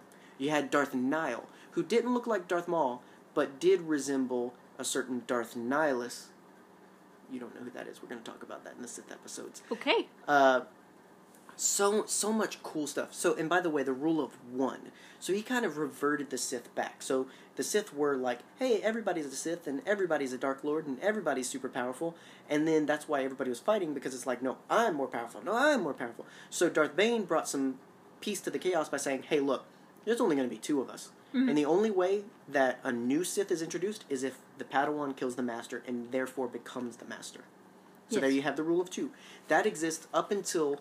By the way, Darth Krayt lived about. Uh, all right, I already mentioned like 127 years after. Yeah. Long time. So he created the rule of one, meaning there's there is only one Sith Lord. Yeah. All other Sith serve him. So it's kind of like the original way, mixed with Darth Bane's way. And being that he was on a path, he was like the Frieza of Star Wars. He was on the path of see- seeking immortality. Yeah. Because of that, he figured no one will ever be able to kill me. I'll be unkillable, Yeah. so I'll be the one true Sith. Everybody else serves me. Yeah. How come all the bad guys in Dragon Ball just wanted invulnerability or immortality? I mean, because that's kind of the simplest way of being all powerful. Yeah. I mean, Pilaf, Garlic, Garlic Jr., By the way, the Skywalker descendant that he's uh, seeking to kill, Garlic the Third. his name's Cade. Cade Skywalker. He has a sawed-off shotgun and a lightsaber. That sounds like Skywalker to me. He's cool. He's got a goatee and everything. Cool. Uh, so, if you can't tell, Darth Krayt's one of my favorite Sith from Legends. Couldn't tell. Uh, eh, but he has his beginnings as a Jedi, as a very unknown Jedi. Even when he was introduced as Darth Krayt, if you hadn't been following along, you wouldn't realize, holy cow, that's that Tusken Raider Jedi that Obi Wan fought. Mhm. You wouldn't realize, holy cow, that's the son of that one guy that Sing killed on Tatooine. It, it's such a, it's such a crazy lineage of connections. Such great stories along the way. Yep. And yet, A'Sharad Hett's not a household name. He should be, and you should go read these Legends comics. I will. John, you told me about your favorite Sith. Tell me about your favorite Jedi. Well, favorite Jedi turned Sith. Well, yes. I can't fairly say that I was talking about my favorite Sith because then that's not on point of the episode. But my favorite Jedi, Tell me what your favorite. my favorite Jedi. Jedi's name is K'Kruhk. Now, if you thought Darth, now here's the thing. You know Darth Krayt? We just talked about Darth Krayt. Yeah. You know Darth Krayt who lived 120 years after the Order 66. Yes. Guess who lived even longer than that? K'Kruhk. K'Kruhk. K'Kruhk was almost 200 years old. And guess what? After the last story, he's not even dead. He's not even dead. He's still out there somewhere. We don't even know. Legends. So here's the thing. So he came through. He was in the Clone Wars. He was first of all, this guy's a whippet. You don't you don't know what a whippet is? Google a whippet. You're gonna see a weird, crazy Cantina Star Wars character, and you're gonna be like, "That's not cool." Then look up K'Kruhk. K dash K R U H K. Look up K'Kruhk, and you're gonna be like, "Oh my gosh, that's a cool hat." Because this dude has a cool hat, and he's a cool dude.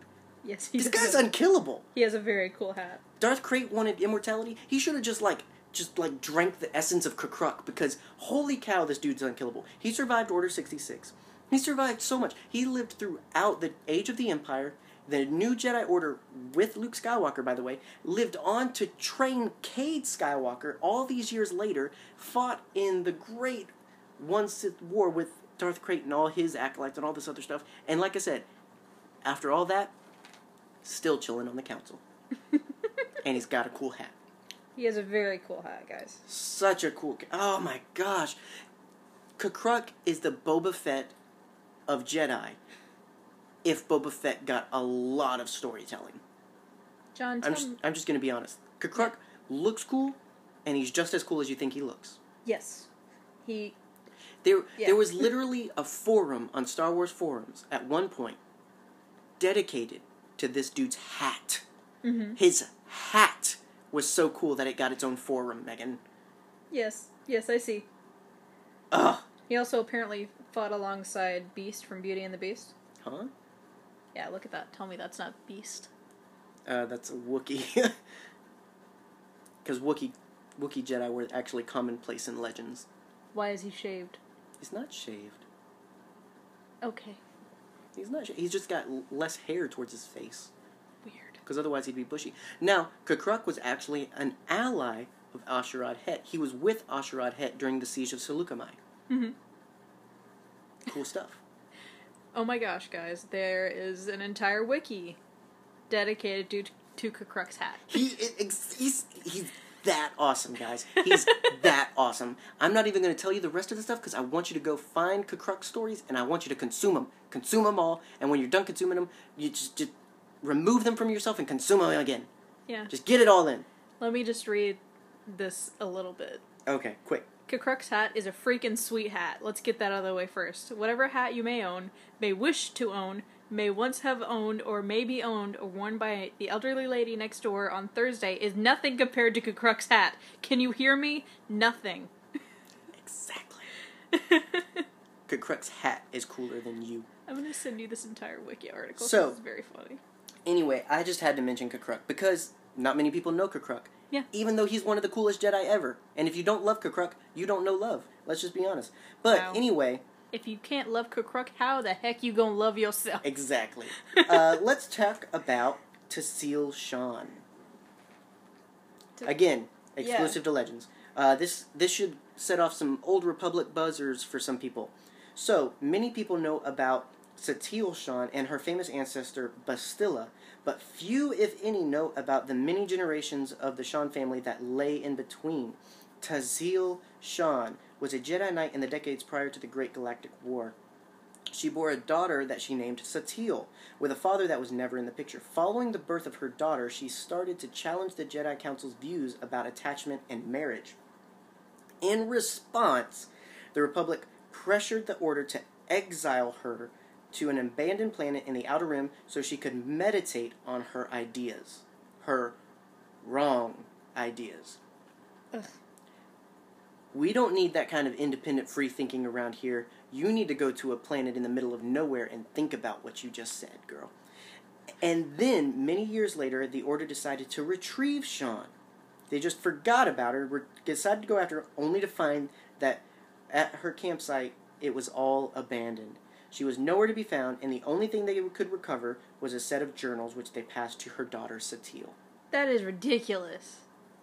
That she is a footnote. She's a footnote in galactic history, and yet she represents, much like Quinlan Voss, a Jedi who was put out for being different and thinking different and pushing for a different uh, kind of order That is stupid. because she wanted to love somebody. Now, so and this is one of those things where it's like, it really gives more oomph to what Anakin talks about of like we we can't be known, our love can't be known because this is this would have been the response. This Yeah. this kind of stuff would have been the response. I mean, It- there's a possibility of him having heard that story. Exactly. I mean, again, it's legends, but it's the idea that you don't question the order, you don't go against the order, you don't do outside of what the order do, all of that stuff. Yeah. Uh, I I'm gonna briefly go over. So the last unique Jedi that I wanted to mention, uh, or the unique stories uh, uh, Jedi, are the Jedi from Labyrinth of Evil slash the 2003 Clone Wars series. So we mentioned Shaak Ti gets some awesome treatment in the 2003 series. She's not the only one. She also fights along Waron Corobb and Foul Moudama, uh, who is an Ithorian and a Talz Jedi. Yes. Very cool. It's one of those where you're like, oh my gosh, they can be a Jedi. I never thought of that. And seeing them as a Jedi is cool enough. Yeah. And seeing them in combat, they are awesome. Yes. It's one of those things like, I want to know more. Yeah. I need to know more. There's a point where the Tulls put Palpatine over his shoulder. Oh yeah, he's just him like a baby. Oh, well, yes, get that, too. get that man a papoose. um, now, they appeared m- not in a very fair appearance in Labyrinth of Evil. They were killed Yes. killed pr- very quickly. In 2003 series, they got much more treatment. Alternatively, in Labyrinth of Evil, another Jedi gets some cool treatment who's also a weird, cool alien dude, and that's Pablo-Jill. Pablo Gil, um, you actually see in a couple scenes in Attack of the Clones, and you might think you see him in Revenge of the Sith, but it's actually his twin, not really twin, so uh, Coleman Kcaj. It's just Jack spelled backwards, by the way. Mhm. Um, it, the interesting thing about Pablo is that Pablo, along with Sasitin, uh, Agen Kolar, and uh, Kit Fisto, all were involved in the space battle of Coruscant. As far as most people knew, Obi Wan and Anakin were the only ones brave enough to go after the Chancellor and all this other stuff. Wrong. Right. Wrong. Pablo-Jill does not get credit. He actually made it onto Grievous's ship before Mr. Sassy Pants and do whatever he wants Walker. Okay? He got killed, but he was there first. Mr. Sassy Pants. He was there first. He it's just one of those things where it's like yeah, Obi-Wan and Anakin come in and save the day and kill Dooku. Yay for them. Step you think Pablo Pablo's Gil got mentioned? You think Pablo-Jill got, you know, the you know whatever trophy they give Jedi with it. You know, this is where I'd put my trophy if I had a trophy room. if I had a trophy to put put here. I, this is also where I'd put Pablo-Jill if he still lived, but you know, no, Sassy Pants and do whatever he wants Skywalker were too late. Maybe Pablo-Jill would have been there if they wouldn't have been just doing their gallivanting stuff, all in the limelight and whatnot. I'm not bitter. Do you need to lay down? No. But I love this book. I love the Labyrinth of Evil book. It's actually in a trilogy of books um, about the rise of the Empire. It's Labyrinth of Evil, actually Revenge of the Sith, the novelization of Episode 3, and then Rise of the Empire. Those three books basically tell before Vader, becoming Vader, and after Vader. Uh-huh. All Legends really cool. Some of my favorite Legends books, though. Can't recommend it enough. So I just wanted to mention those guys. Now I'm going to quickly go over the the weird ones because we're running out of time here. Yes, one that I really want you to get to. Because I cannot I cannot miss these guys. So we tos- talked about a Tusken Raider Jedi. How about a Hutt Jedi? yeah. Oh my goodness. So, again, legends. Beldorian. Beldorian the Hutt was a real character in the expanded universe, and he was a very old Jedi who lived centuries before the events of the movies. He trained at the academy, served as a Padawan, eventually became a Jedi Knight. But it was on one of his first missions for the Jedi Order to the planet Nam Chorios. Uh, Beldorian fell to the dark side and decided that he would just rule the planet instead of freeing it. Uh, special magic on the planet kept him very young, and his rule lasted well until after the Return of the Jedi uh, film. In the novels, Beldorian uh, was eventually defeated and killed by Princess Leia, Hutt Slayer herself, uh, who had at that point become a Jedi herself. Yeah. It's just really interesting to think about Hutt as a Jedi, and of course Leia killed him. Yeah. Like, Hutts don't move real quick.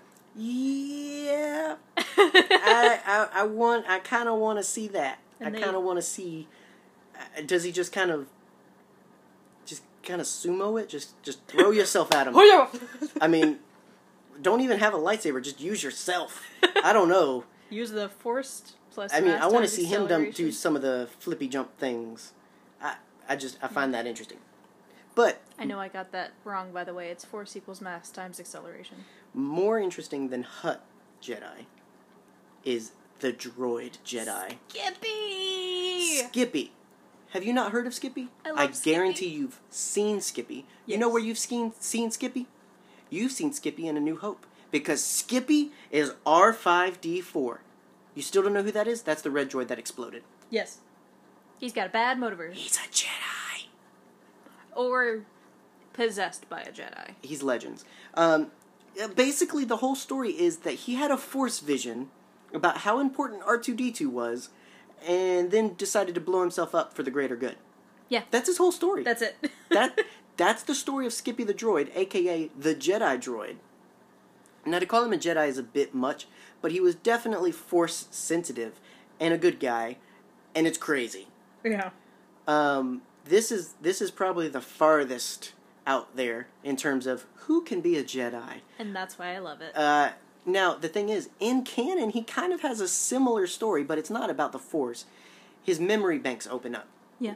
at, at the most opportune time, he remembers he's actually a rebel droid too. He remembers the re- rebel cause, and he's like, "Oh, that's what R 2s you know, fighting for. I need to. I need to." Now, here's the thing: he doesn't die in that. Thank goodness.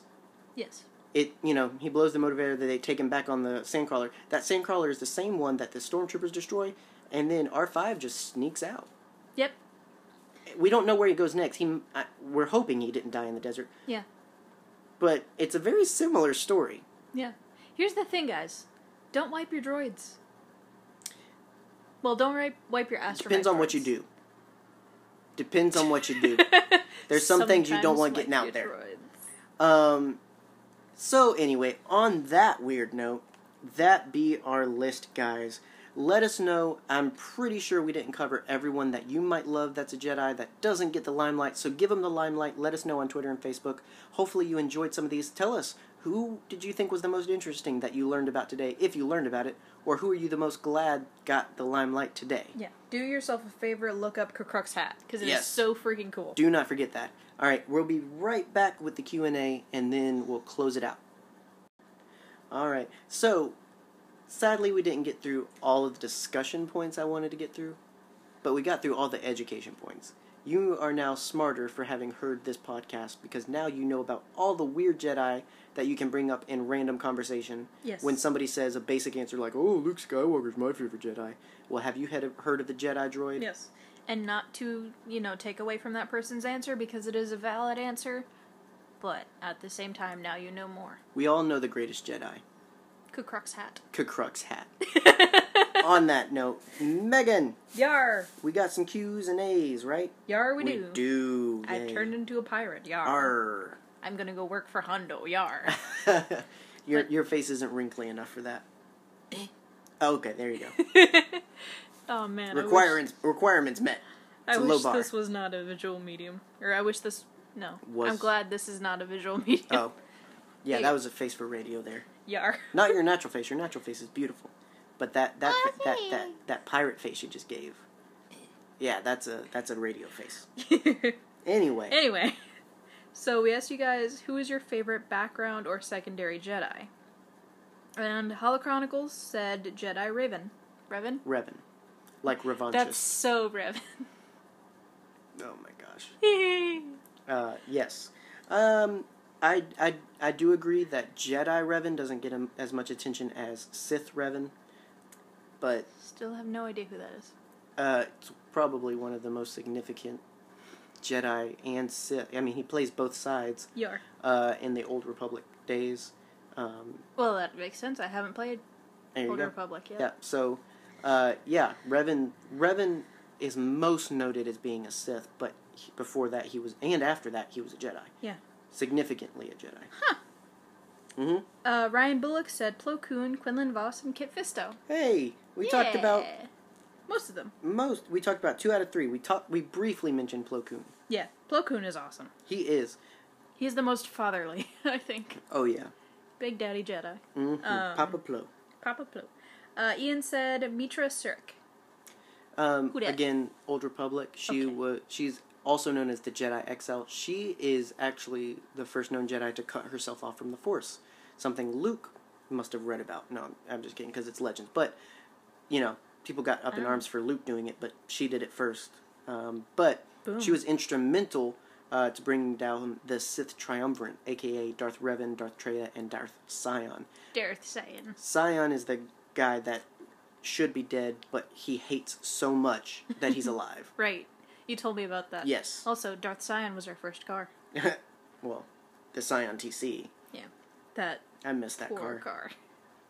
Uh, Aeon Strange also said Plo Koon. Yeah, nice Good to see some Plo Plo fanage Yeah. out there. I feel like we've already given our answers, but to remind you, it's Shaak Ti. Shakti, yes, uh, and K'Kruhk. Now, uh, and yours, Shaak Ti at least exists. Yeah. K'Kruhk does not exist in canon yet. yeah. So, hmm, one day I can only hope. If I had to pick a canon one, though, oh bully, um,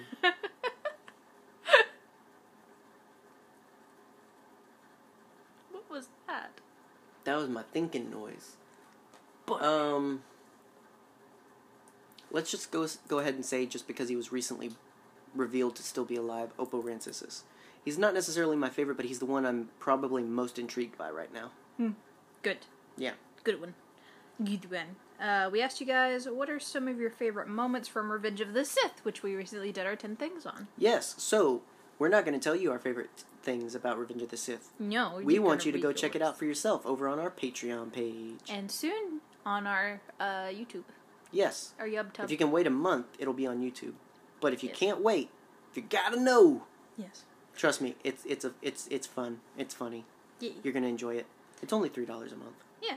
Uh, Ryan Bullock said The Battle of Heroes. Yes, I take that to mean both the entire scenes of Obi Wan versus Anakin and the music. Mhm. Uh, with in which case, absolutely both Yeah. amazing. He also mentioned literally all the music. Yeah. Um, this he mentioned that this is some of his favorite music in all of it, and thinks it's some of John Williams' best. And I absolutely agree. Mhm. John Williams is great at emotional music, and this is the most emotional Star Wars film until the Last Jedi. Okay. I don't know why I started an accent. I I, I, mispronounced something and just stuck with it. Um, yeah, I think this had me the most emotional until the Last Jedi came along. Uh-huh.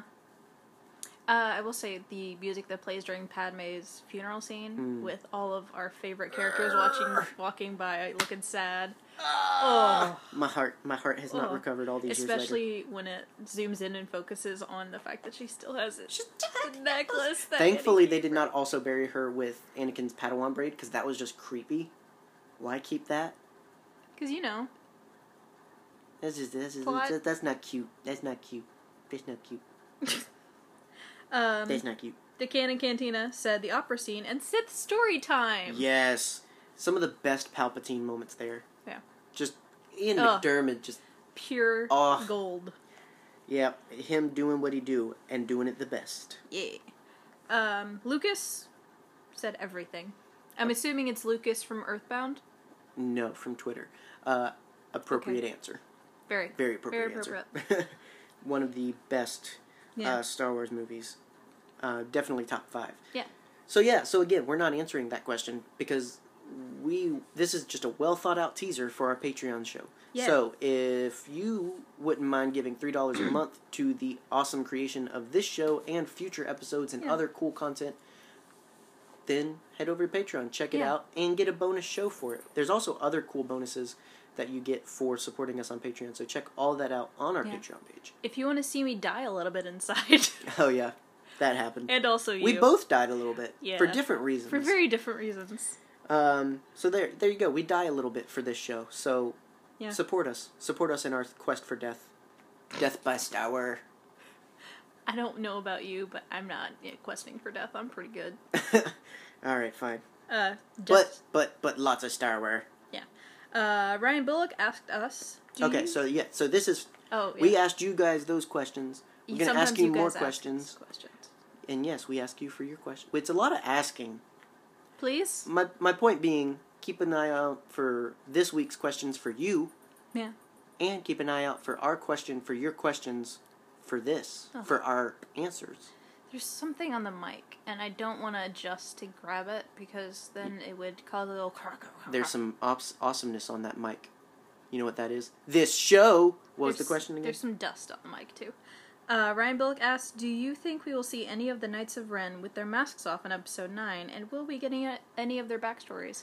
You have answered this question Golly, I so many hope so. times. Not not so many. I mean, the the idea of them them without their masks is Yeah. new. Um, I think so. Do I want to see them? Yes. Do I think we'll get their stories? Yes. I hope it happens in episode Yeah. nine. also, I, no. Okay, go ahead. we've skated past the fact that you just said golly. I did. Um, that was cute.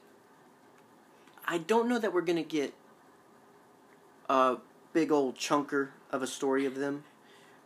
I think, I think, I, I hope we get them. Yeah. I will say that much. I hope we get them. Yeah. If they show up, will they show up without their masks? It depends on how significant they are. Yeah. I'm leaning towards yes for Keri Russell. Speculate responsibly, Maybe John. if she's a Knight of Ren, I, I we're gonna see her face. If the others have signif- significant roles, maybe. Uh, I am hoping Dominic and Dominic Monaghan, and, not Monaghan. That's a completely different Dang last it, name. Dominic what? Monahan. Monahan. Oh, I was right. You said Moynihan. Um, same thing. Uh, Bobby Moynihan. Someone completely different. Did you smell that pepper? exactly. Uh, anyway, so Dominic Monaghan, Yeah. Matt Smith, if they are Knights of Ren, here's the thing. I was unjustly exposed to quote unquote leaks from episode 9. First of all, y'all stop being rude and sharing stuff that's spoilery for people that don't want to be spoiled. Exactly. Share a link to a thing and you don't gotta post the pictures. Second of all, I don't necessarily believe that it's all accurate. I think it's a No. lot of concept art that could have been changed based on the story. So, Look at the concept art for Chewbacca. right. So, here's what I'm to say. Some of hmm. y'all are to want to fight me on this because, oh, that was in this Star Wars. Li-. Here, I don't care about the Star Wars leak. I'm not taking that as true until I see it on on screen. Yeah. So, if Dominic and Matt are Knights of Ren, I think we'll see their face because I think they're sig- I think they're significant enough actors that you would want to see their face. Oh man. If they're not Knights of Ren, then I think we'll mo- go mostly go masked. Yeah. But I think there should be one Knight of Ren that's a significant player and is part of bringing down Kylo Ren. I've constantly be go- been going after that as my biggest theory about it. My biggest theories are Knights of Ren are going to show up and are going to be a significant player. And I feel like I want Kylo Ren to lose his connectivity to the Force. I want Ben Solo to be cut off from the Force. yes. Those are my two big theories and hopes for episode 9 Mhm. So, if you're asking me, Ryan, I good I hope so, dang it. Um I I'm just that excited about it. I hope to see Matt Smith in a fez again. Um That's about it for me. I I think regardless we are definitely getting their story eventually. Yeah. They are too interesting to leave untold. And we just did a whole episode about untold Jedi stories. Yeah. I think eventually we're going to be doing an episode where we break down the story of the Knights of Ren. She's fine. Yeah. If you can hear our cat, she's she's wailing, um, but she's she's fine. an old woman. She's we we're giving you more attention than her, so that's what she's upset about. So, to answer your question, do we think do I think we'll see them without their masks? Maybe. Yeah. Do we think we'll get their backstories? Definitely. Maybe. Well, I think definitely at some point, just maybe not in episode nine. Yeah. That's some That that was my my asterisk is Yeah. we're definitely getting their stories at some point. Mhm. Just might not be in episode nine. I really I have my fingers crossed for episode nine though. Old woman, please. You're fine. Yeah. That's our signal that this episode's over. Yep. But um, remember, guys, hit us up on Twitter and Facebook. Uh, let us know if we talked about some of your favorite Jedi here. Let us know if we didn't. Let us know if you learned something and what you found the most interesting. Uh, feel free to answer any of the questions we just talked about, all that good stuff. And besides, we post memes and all kinds of updates and fun stuff over on social media, so you want to be there for it. Make sure to check out our Patreon page. Like I said, we just put up our 10 Things We Love About Revenge of the Sith episode, so be sure to check that out. And along the way, support the show. Uh, along with that, very soon, our Attack of the Clones episode is going to go up on our YouTube channel. Yeah, if you didn't know, we have a YouTube channel. Um, so just go on YouTube, find Nerd Herder, go ahead and subscribe. We don't have anything there yet, but it's coming. So, all that good stuff, check it out. It's going to be in the description of this episode anyway, so you won't forget. Uh, with that, We're going to leave you to it until we come back this Friday with our Clone Wars rewatch, where we're going to be getting political again, y'all. It's going to be getting good. And so, uh, have a good rest of your week till then. Um, Sorry. this just comes with it. I am not stopping this episode. I am not stopping this recording. I am saying goodbye to you. Have a good daggum day. May the force be with you. Stay scruffy. All that good stuff. Yeah.